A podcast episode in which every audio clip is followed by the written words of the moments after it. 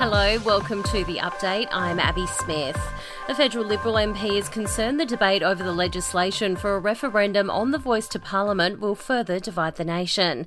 Keith Wolahan was Deputy Chair of the Joint Committee considering a bill to change the Constitution. He says there's stark divisions in Parliament after one day of debating the referendum. The government actually has a legal obligation to be even handed, and, and if they're not, then you know there's potential redress in the courts, but it shouldn't have to get to that.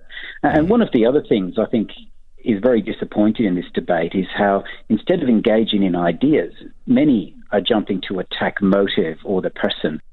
There's a new search for the body of Madeleine McCann 16 years after she disappeared. She went missing when she was three years old during a holiday with her parents in Portugal. Europe correspondent Edward Goffrey says it's the first significant search since 2014. There's been a lot of, I guess, criticism over the years over the initial handling of the case yep. and the investigations. But here we are now, heading back to um, not far from where she disappeared, 50 kilometres away, with a, a very sudden, as you say, and a major search about to commence.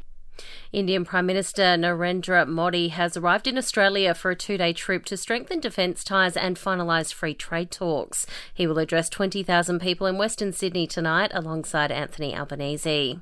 To the US, in a case which has shocked the world, student Brian Kohberger has faced court over the alleged stabbing of four Idaho students last year. The 28 year old and his attorney stood silent, meaning the judge entered a not guilty plea and ordered Kohberger to be held without bail until his trial starts.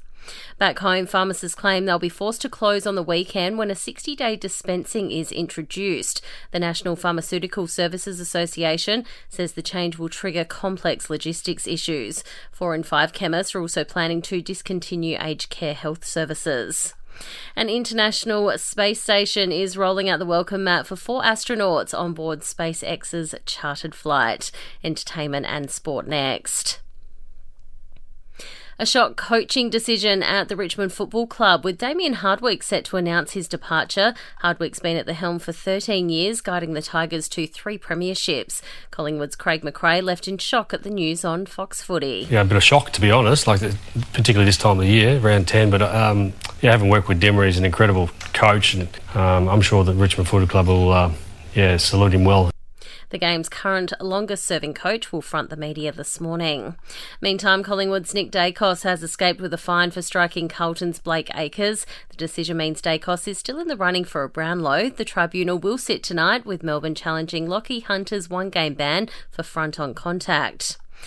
Queensland has unveiled its squad for Game 1 of the 2023 State of Origin series. Coach Billy, Billy Slater confident he's struck the right balance, including handing Reece Walsh an Origin debut.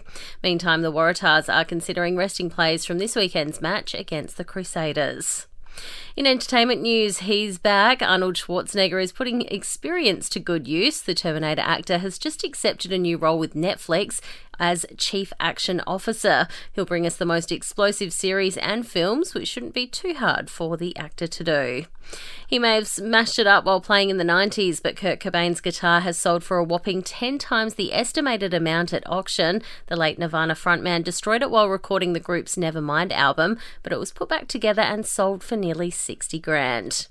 Beyonce has picked up the tab for her entourage during a stopover in Edinburgh on her Renaissance tour. She placed a Nando's order worth $4,000. It included 110 chicken burgers, 90 pittas, and 9 chicken thighs, as well as some veggie options. The bill included £361 in tax.